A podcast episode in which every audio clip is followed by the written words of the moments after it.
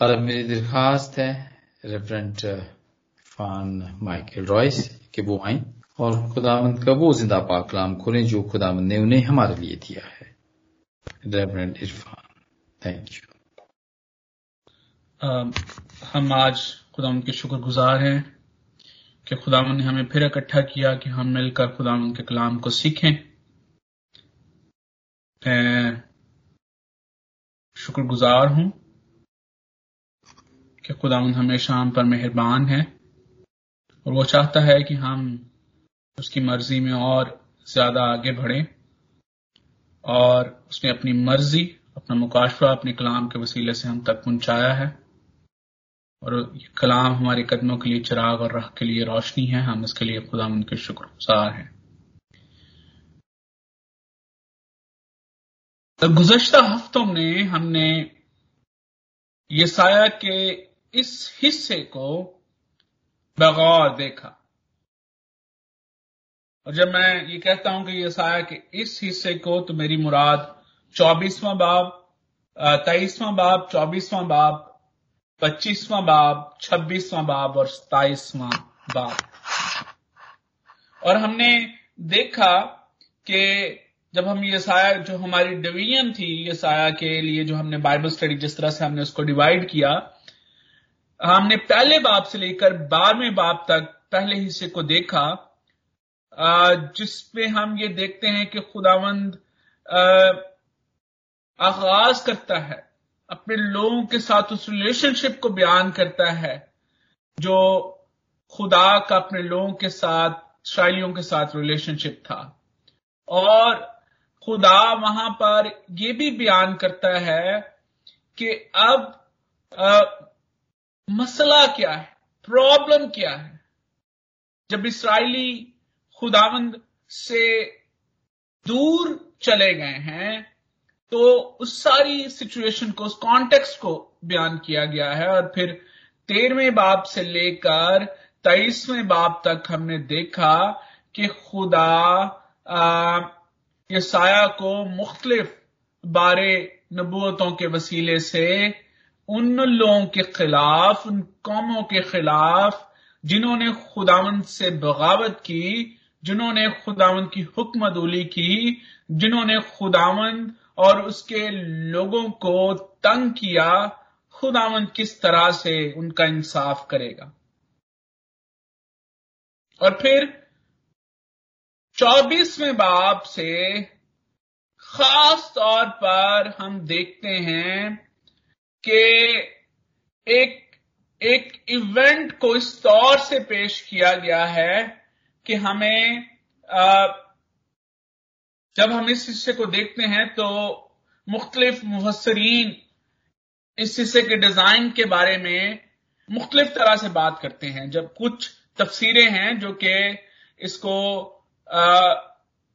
पेचीदगी के साथ भी पेश करती हैं यानी डीप डिग करते हुए इसमें से जो खुदावन जिस तरह से ये साया को ये कलाम बख्शता है, उसकी तफसीर को बड़े एक्सक्लूसिव तरीके से बयान करते हैं और कुछ ऐसे भी मुफसरीन हैं जो कि बड़े सादा तरीके से भी इस बात को पेश करते हैं। लेकिन मुख्तसरन याद रखने के लिए कि चौबीसवें बाप से सताइसवें बाप तक क्या हो रहा है, हम चंद आसान लफ्जों में इसको याद रख सकते हैं। और वो चंद आसान लफ्ज ये हैं कि इस हिस्से में बाबल की गुलामी की बात होती है। यह हिस्सा, इस हिस्से में यसाया बाबल की गुलामी की बात करता है और इस गुलामी से रिहाई की बात होती है। जब हम 25वें बाप की पहली आयत और 26वें बाप की पहली आयत को देखते हैं तो वहाँ हमें रिहाई से खुशी पाने का जो एहसास है, वो वहाँ पे हमें मिलता है। खुशी के अल्फाज, खुशी के गीत, जब खुदा अपने लोगों को उस गुलामी से रिहाई बख्शता है।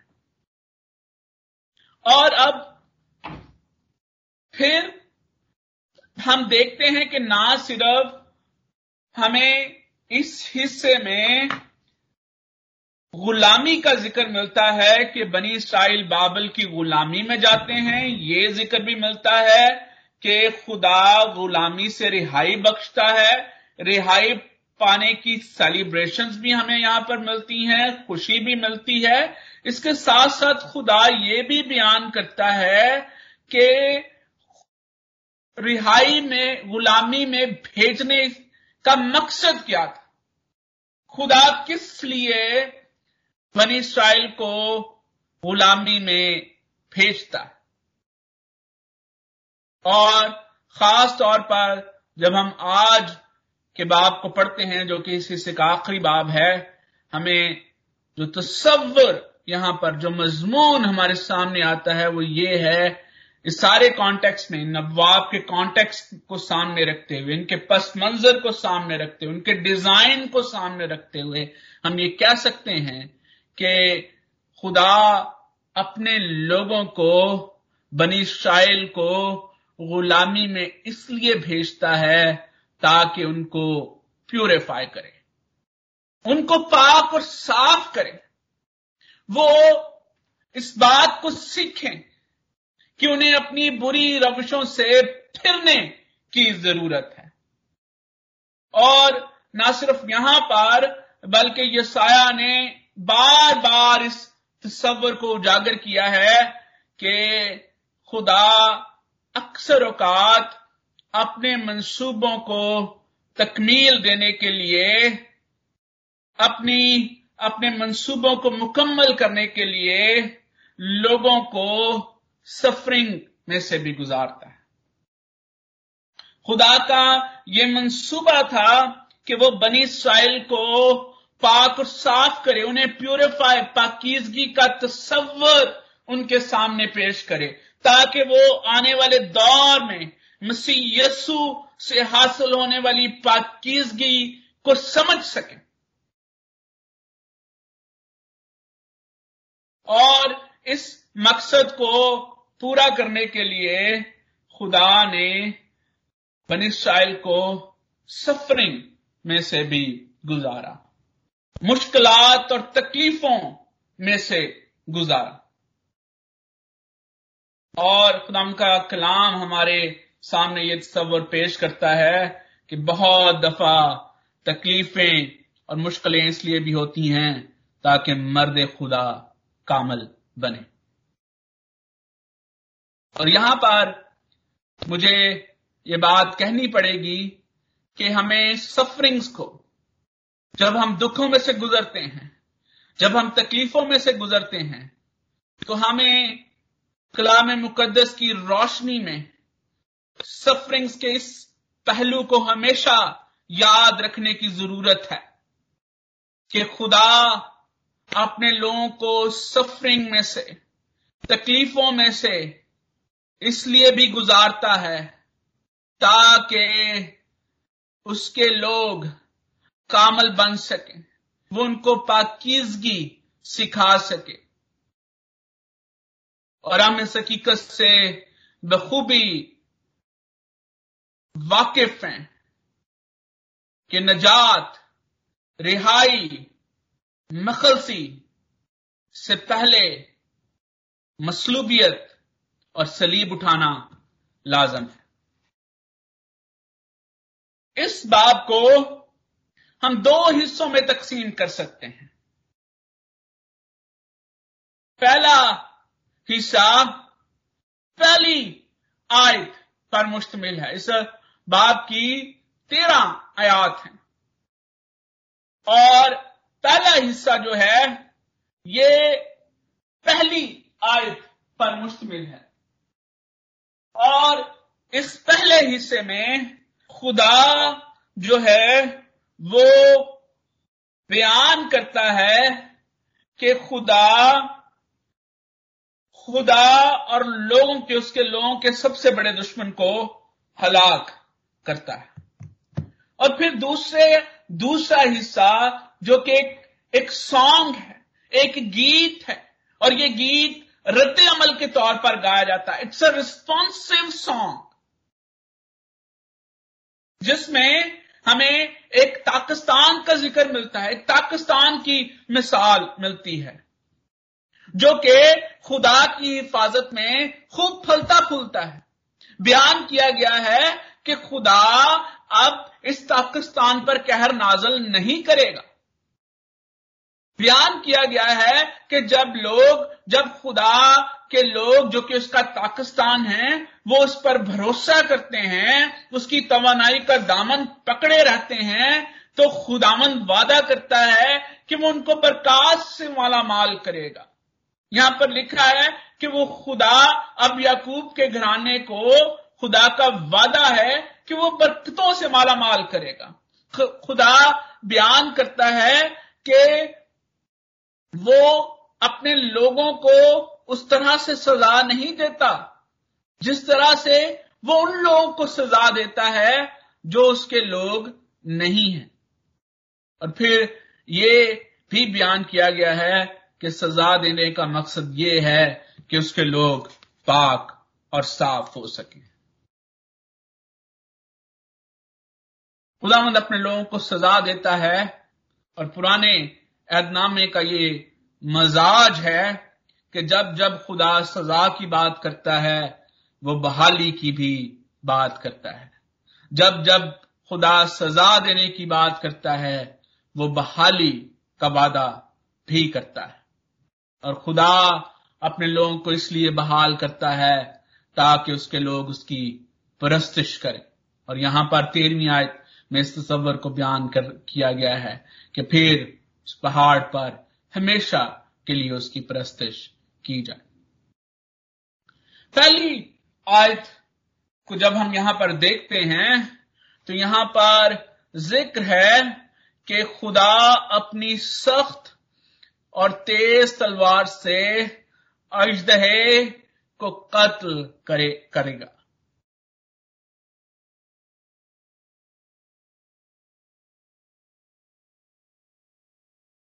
और जब हम इस आयत को देखते हैं तो यहाँ पर इस आयत का आगाज़ इस तरह से होता है कि उस वक्त उस वक्त खुदामंद अपनी सख्त और बड़ी और मज़बूत तलवार से, उस वक्त, जो खुदामंद का वक्त है, जो कि रिहाई का वक्त है, जो कि खुदामंद की तरफ़ से मुकर्र है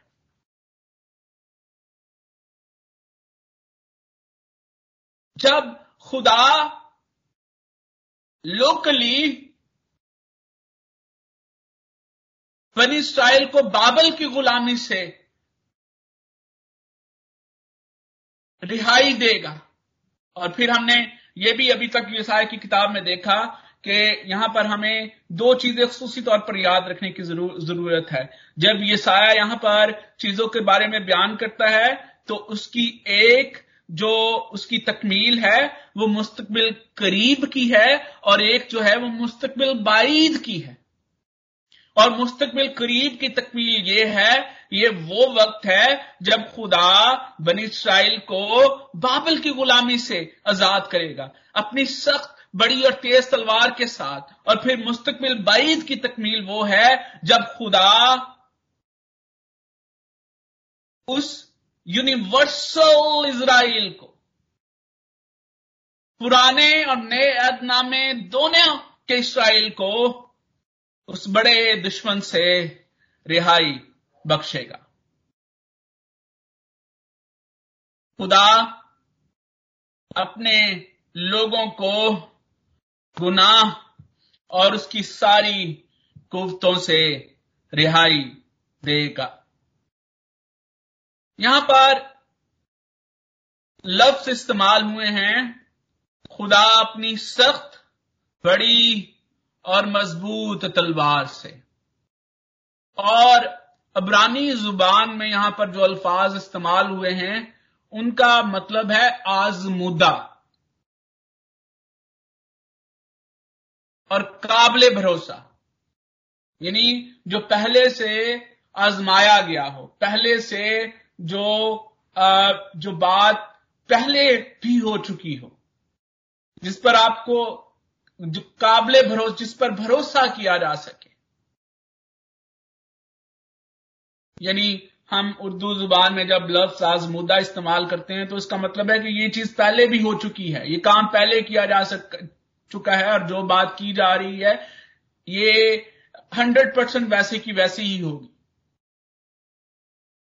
यानी खुदा के काम हमेशा काबिल भरोसा हैं और वो उनको अपने औकात पर, अपनी कुदरत के साथ सर अंजाम देता है। तलवार जंग का निशान है। हम बाखूबी इस बात को जानते हैं। पुराना ऐतनामा बार बार इसके बारे में हमें बताता है। अहबार की किताब उसके छब्बीसवें बाब उसकी पच्चीसवीं आयत में जब खुदा लोगों को मूसवी अहद पर कायम रहने की बरकत के बारे में आगाह करता है और ये भी आगाह करता है कि अगर वो मूसवी अहद में कायम नहीं रहेंगे तो खुदा उनकी नाफरमानियों की सजा भी उनको देगा। तो वहाँ पर खुदा ने खास तौर पर कहा कि अहद शिकनी की वजह से खुदा उन पर तलवार चलाएगा, यानी जंग बर्पा करेगा। बन इसराइल इस बात को जानते हैं कि तलवार का ज़िक्र जब आता है तो इसका मतलब है जंग। तलवार जंग की अलामत है। ना सिर्फ़ पुराना ऐदनामा तलवार को जंग की अलामत करार देता है, बल्कि पुराना ऐदनामा तलवार को सजा और इंसाफ की भी अलामत करार देता है। अगर आप इस हकीकत के बारे में पढ़ना चाहते हैं इस दसना बत्तीसवां बाप उसकी इकतालीसवीं और बयालीसवीं आयत को अगर आप पढ़ें तो वहाँ पर खास तौर पर ज़िक्र है कि मैं अपनी झलकती तलवार को तेज करूँ और अदालत को अपने हाथ में ले लूँ तो अपने मुखालफों से इंतकाम लूँगा और अपने कीना रखने वालों का बदला दूँगा। याद रखें कि खुदा तलवार को और तलवार के वसीले से जो भी चीज़ें नाफज होती हैं, वो जंग हो, वो जदल हो, खुदा उसको अपने लोगों को सजा देने के लिए, दुनिया को सजा देने के लिए, दुनिया का इंसाफ करने के लिए इस्तेमाल कर सकता है। और खुदा ने माजी में ऐसे किया।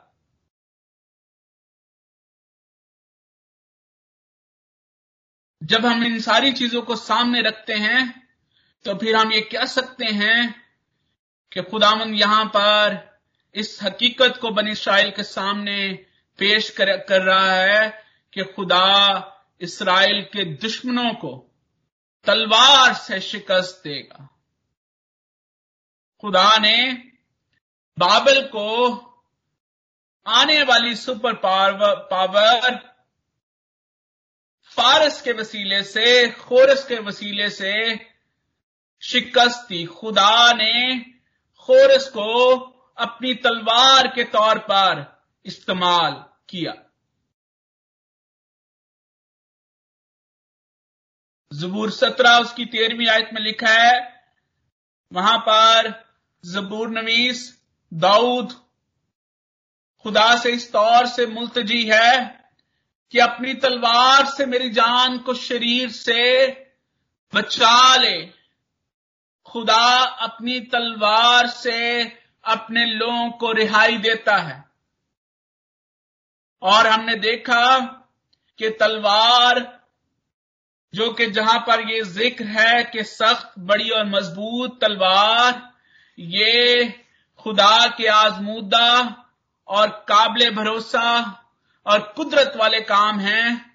खुदा आज भी अपने आजमूदा, काबिल भरोसा और कुदरत वाले कामों से अपने लोगों को रिहाई बख्शता है। इसी आयत में दुश्मन के लिए अजदहे का लफ्ज इस्तेमाल हुआ है। और मैं शुक्रगुजार हूँ अपनी बहन का, जिन्होंने बड़ी खूबसूरत प्रोनाउंसिएशन से इस लफ्ज को पढ़ा। अक्सर लोग अजदहा का की प्रोनाउंसिएशन इस्तेमाल करते हैं उर्दू ज़ुबान में, जो कि दुरुस्त नहीं। अजदहा जो है वो दुरुस्त प्रोनाउंसिएशन है। जिस तरह से आप टेलीविज़न का लफ्ज इस्तेमाल करते हैं, इसी तरह से आप अजदहे की प्रोनाउंसिएशन करते हैं। अबरानी ज़ुबान में इसके लिए जो लफ्ज इस्तेमाल हुआ है इफ्तादी तर्जुमे में सेप्टुअजेंट में, इसका तर्जमा ड्रैगन, यानी अजदहा किया गया है। यह लफ्ज पुराने एहदामा में छह दफ़ा इस्तेमाल हुआ है। अयूब, तीसरा बाप उसकी आठवीं आयत में यह लफ्ज इस्तेमाल हुआ। और जब यही लफ्ज अयूब इकतालीसवां बाप उसकी पहली आयत में इस्तेमाल होता है। अगर आपको मौका मिले, आप पढ़ें अयूब इकतालीसवां बाप उसकी पहली आयत में तो वहाँ पर बाइबल मुकद्दस में उर्दू बाइबल में तर्जमा किया गया है, मगर, यानी मगरमच्छ। जबूर चौहत्तर, उसकी चौदहवीं आयत में यही अबरानी लफ्ज इस्तेमाल हुआ है, और उसका तर्जमा लोया तान किया गया है। और ईएसवी, इंग्लिश बाइबल उसके अबरानी तर्जमे को ही इस्तेमाल करती है, जो कि लिवियथॉन है। और यहाँ पर चौहत्तरवें बाप में खसूसी तौर पर जो डिस्क्रिप्शन है, ये जो सारा, ये बाब है, ये मुफसरीन की राय है कि ये फराउन के लिए इस्तेमाल, लफ्ज इस्तेमाल हुए हैं। और हम इस हकीकत से वाकिफ हैं कि अबरानी शायरी में, अबरानी अदब में जब भी किसी शख्स की कुवत का ज़िक्र करना हो, ताकत का ज़िक्र करना हो, उसकी चलाकी या मुकारी या बरबरीत का ज़िक्र करना हो तो अक्सर अबरानी अदब में उसकी कुवत को या उसकी चलाकी को या उसकी मकारी को जानवरों से भी तशबी दी जाती है। यकूब जब अपने बेटों को बरकत देता है तो वहाँ पर, वो खास तौर पर अपने बेटों को मुख्तलिफ़ जानवरों से तशबी देता है। मसीह यस्सु को शेर बब्बर से तशबी दी जाती है। यानी ये जो लफ्ज यहाँ पर कसरत के साथ इस्तेमाल हुआ है इस आयत में भी, इसका मतलब दुश्मन का है, एक ऐसा दुश्मन जो कि बहुत ज़्यादा तेज, तरार, चलाक मकार और हद से ज़्यादा कुवत और ताकत वाला है।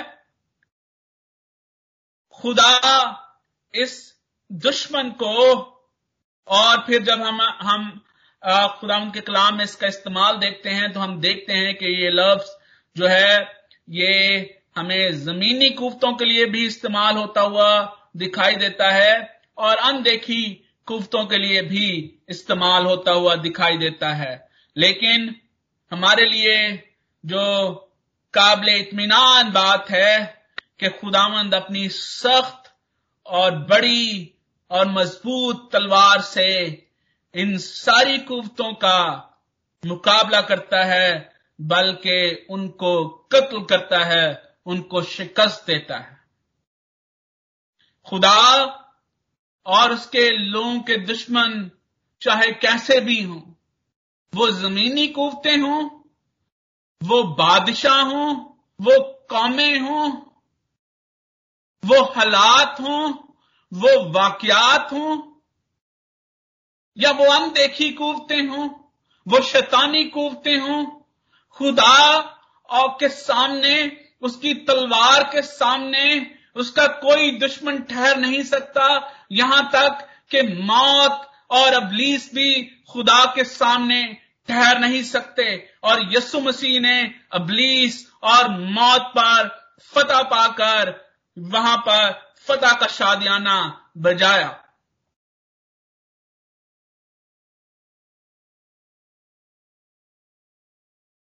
यसाया अपने लोगों को तसल्ली बख्शता है कि खुदामंद हर तरह के दुश्मन को शिकस्त देने की कुवत और ताकत रखता है। हमारी वो जंगें जो कि खुदा और उसके लोगों के दुश्मनों के खिलाफ हैं, वो चाहे देखी कूदते हों या अनदेखी, हमें उन्हें खुदामंद के सामने लाने की ज़रूरत है और खुदामंद उन दुश्मनों का मुकाबला करता है और उनको शिकस्त देता है। दूसरी आयत में, जो कि दूसरे हिस्से का आगाज़ भी करती है, जब हम लफ्ज गीत पर गौर करते हैं। पाकिस्तान का गीत, खुशनुमा पाकिस्तान का गीत, और ये जो लफ्ज गीत यहाँ पर अबरानी ज़ुबान में जिस तौर से इस्तेमाल हुआ है, उसका मतलब है टू रिस्पॉन्ड यानी ऐसा गीत जो कि रद्द अमल के तौर पर गाया जाए।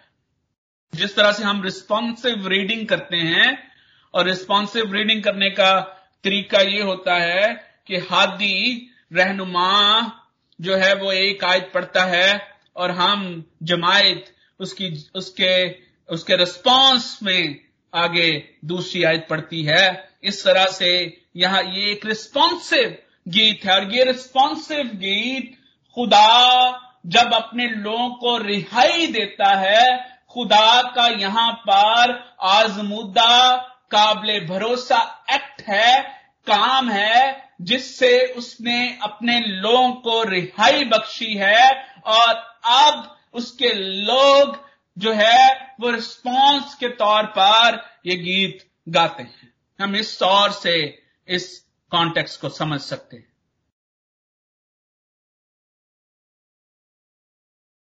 इसराइली इस तरीके कार से वाकिफ थे और इस तरीके कार का इस्तेमाल भी करते थे। अगर आप देखना चाहें तो आप अहबार की किताब, उसके पंद्रहवें बाप उसकी इक्कीसवीं आयत में जब वहाँ पर गीत गाया गया, गीत गाया जा रहा था खुदा की तारीफ़ में, उसकी हम सताइश में तो लिखा है कि मरियम जो है, वो जवाब में इस तरह से गाती है।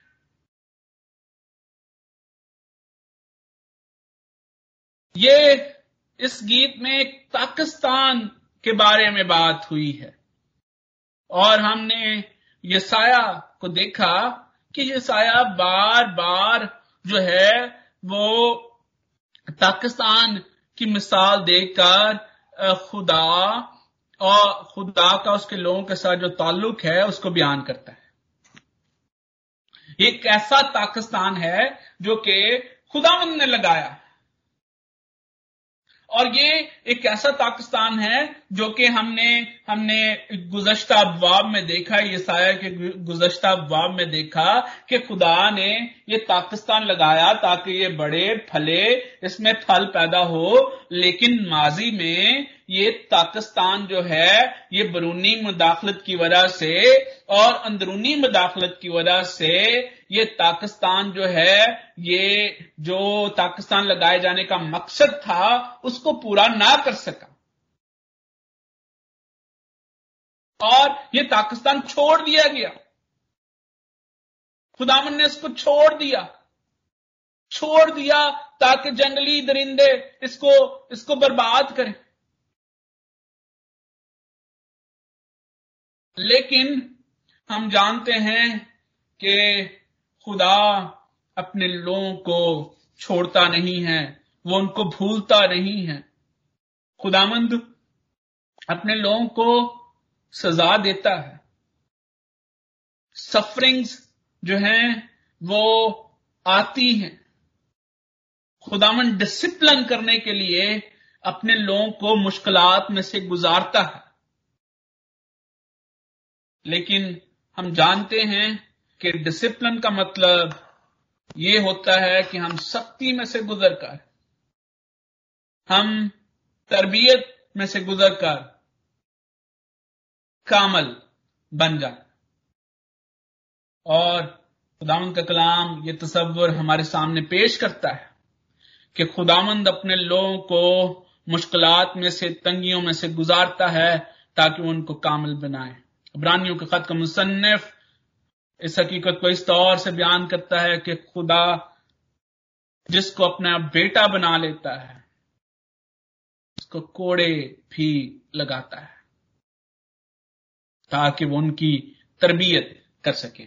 अब जो है, जब खुदावंद रिहाई बख्शता है, जब खुदावंद यहाँ पर मुस्तकबिल बाईद में रिहाई की बात मुस्तकबिल करीब में रिहाई की बात करता है तो वो एक ऐसे पाकिस्तान का तस्वुर पेश करता है, जिसकी हिफाजत जो कि खुशनुमा पाकिस्तान है, और इस पाकिस्तान की हिफाजत का जिम्मा अब खुदा खुद लेता है।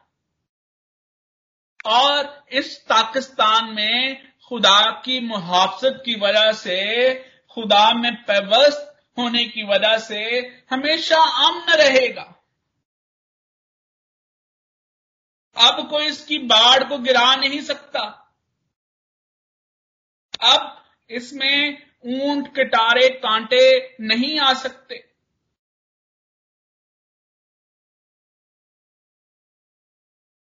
और अगर अगर ऐसे ऊँट, कटा, ऊँट, कटारे और कांटे अगर पैदा होते हैं तो खुदा यहाँ पर लिखा है कि काश के जंगगाह में झाड़ियाँ और कांटे मेरे खिलाफ होते, मैं उन पर खरूज करता और उनको बिल्कुल जला देता। खुदामंद अब मुहाफत का खुद जिम्मा लेता है। पर अगर कोई मेरी तवानाई का दामन पकड़े तो मुझसे सुलह करे, हाँ, वो मुझसे सुलह करे। जो खुदामन से सुलह करते हैं, जो खुदावन के साथ पैवस्त होते हैं, जो डाली मुझमें कायम रहती है, वो फल लाती है।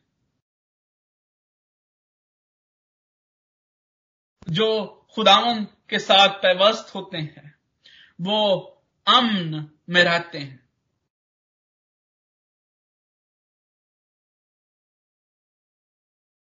हमें ये जानने की ज़रूरत है कि ये पाकिस्तान का तस्वर जो कि यहाँ पर पेश किया गया है, इसकी तकमील, इसकी फाइनल कंप्लीशन जो है, वो हम उस वक्त देखेंगे जब सारे का सारा इसराइल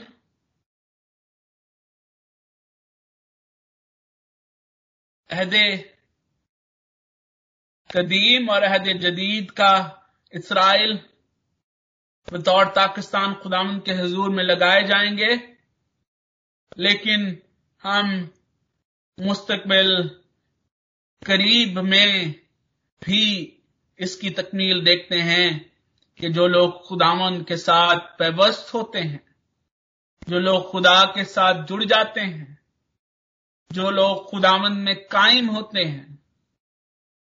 खुदावंद उनको अमन और सलामती में रखता है। और बावजूद इसके कि उनको दुखों और तकलीफों में से गुजरना पड़ता है खुदामंद उनको अमन, इत्मीनान और सलामती बख्शता है।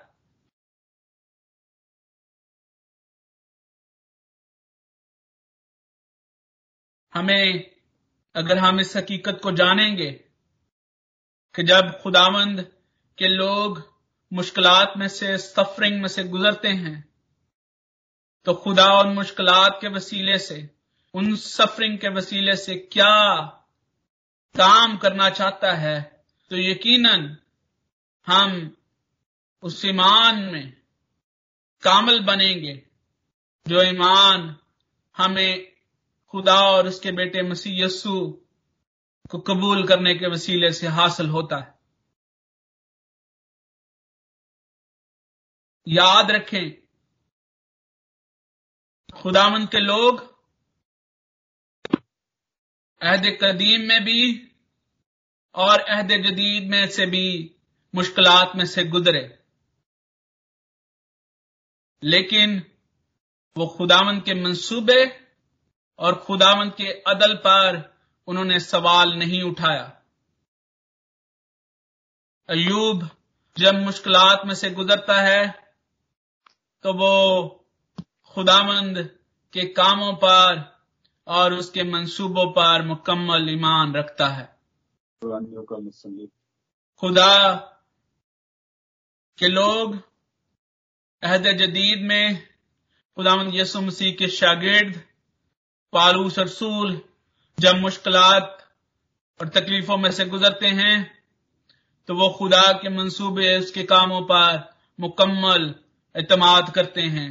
और यही वो चीज़ है जो कि हमें इस हालत में भी अमन और सलामती में रख सकती है इतमान में रख सकती है।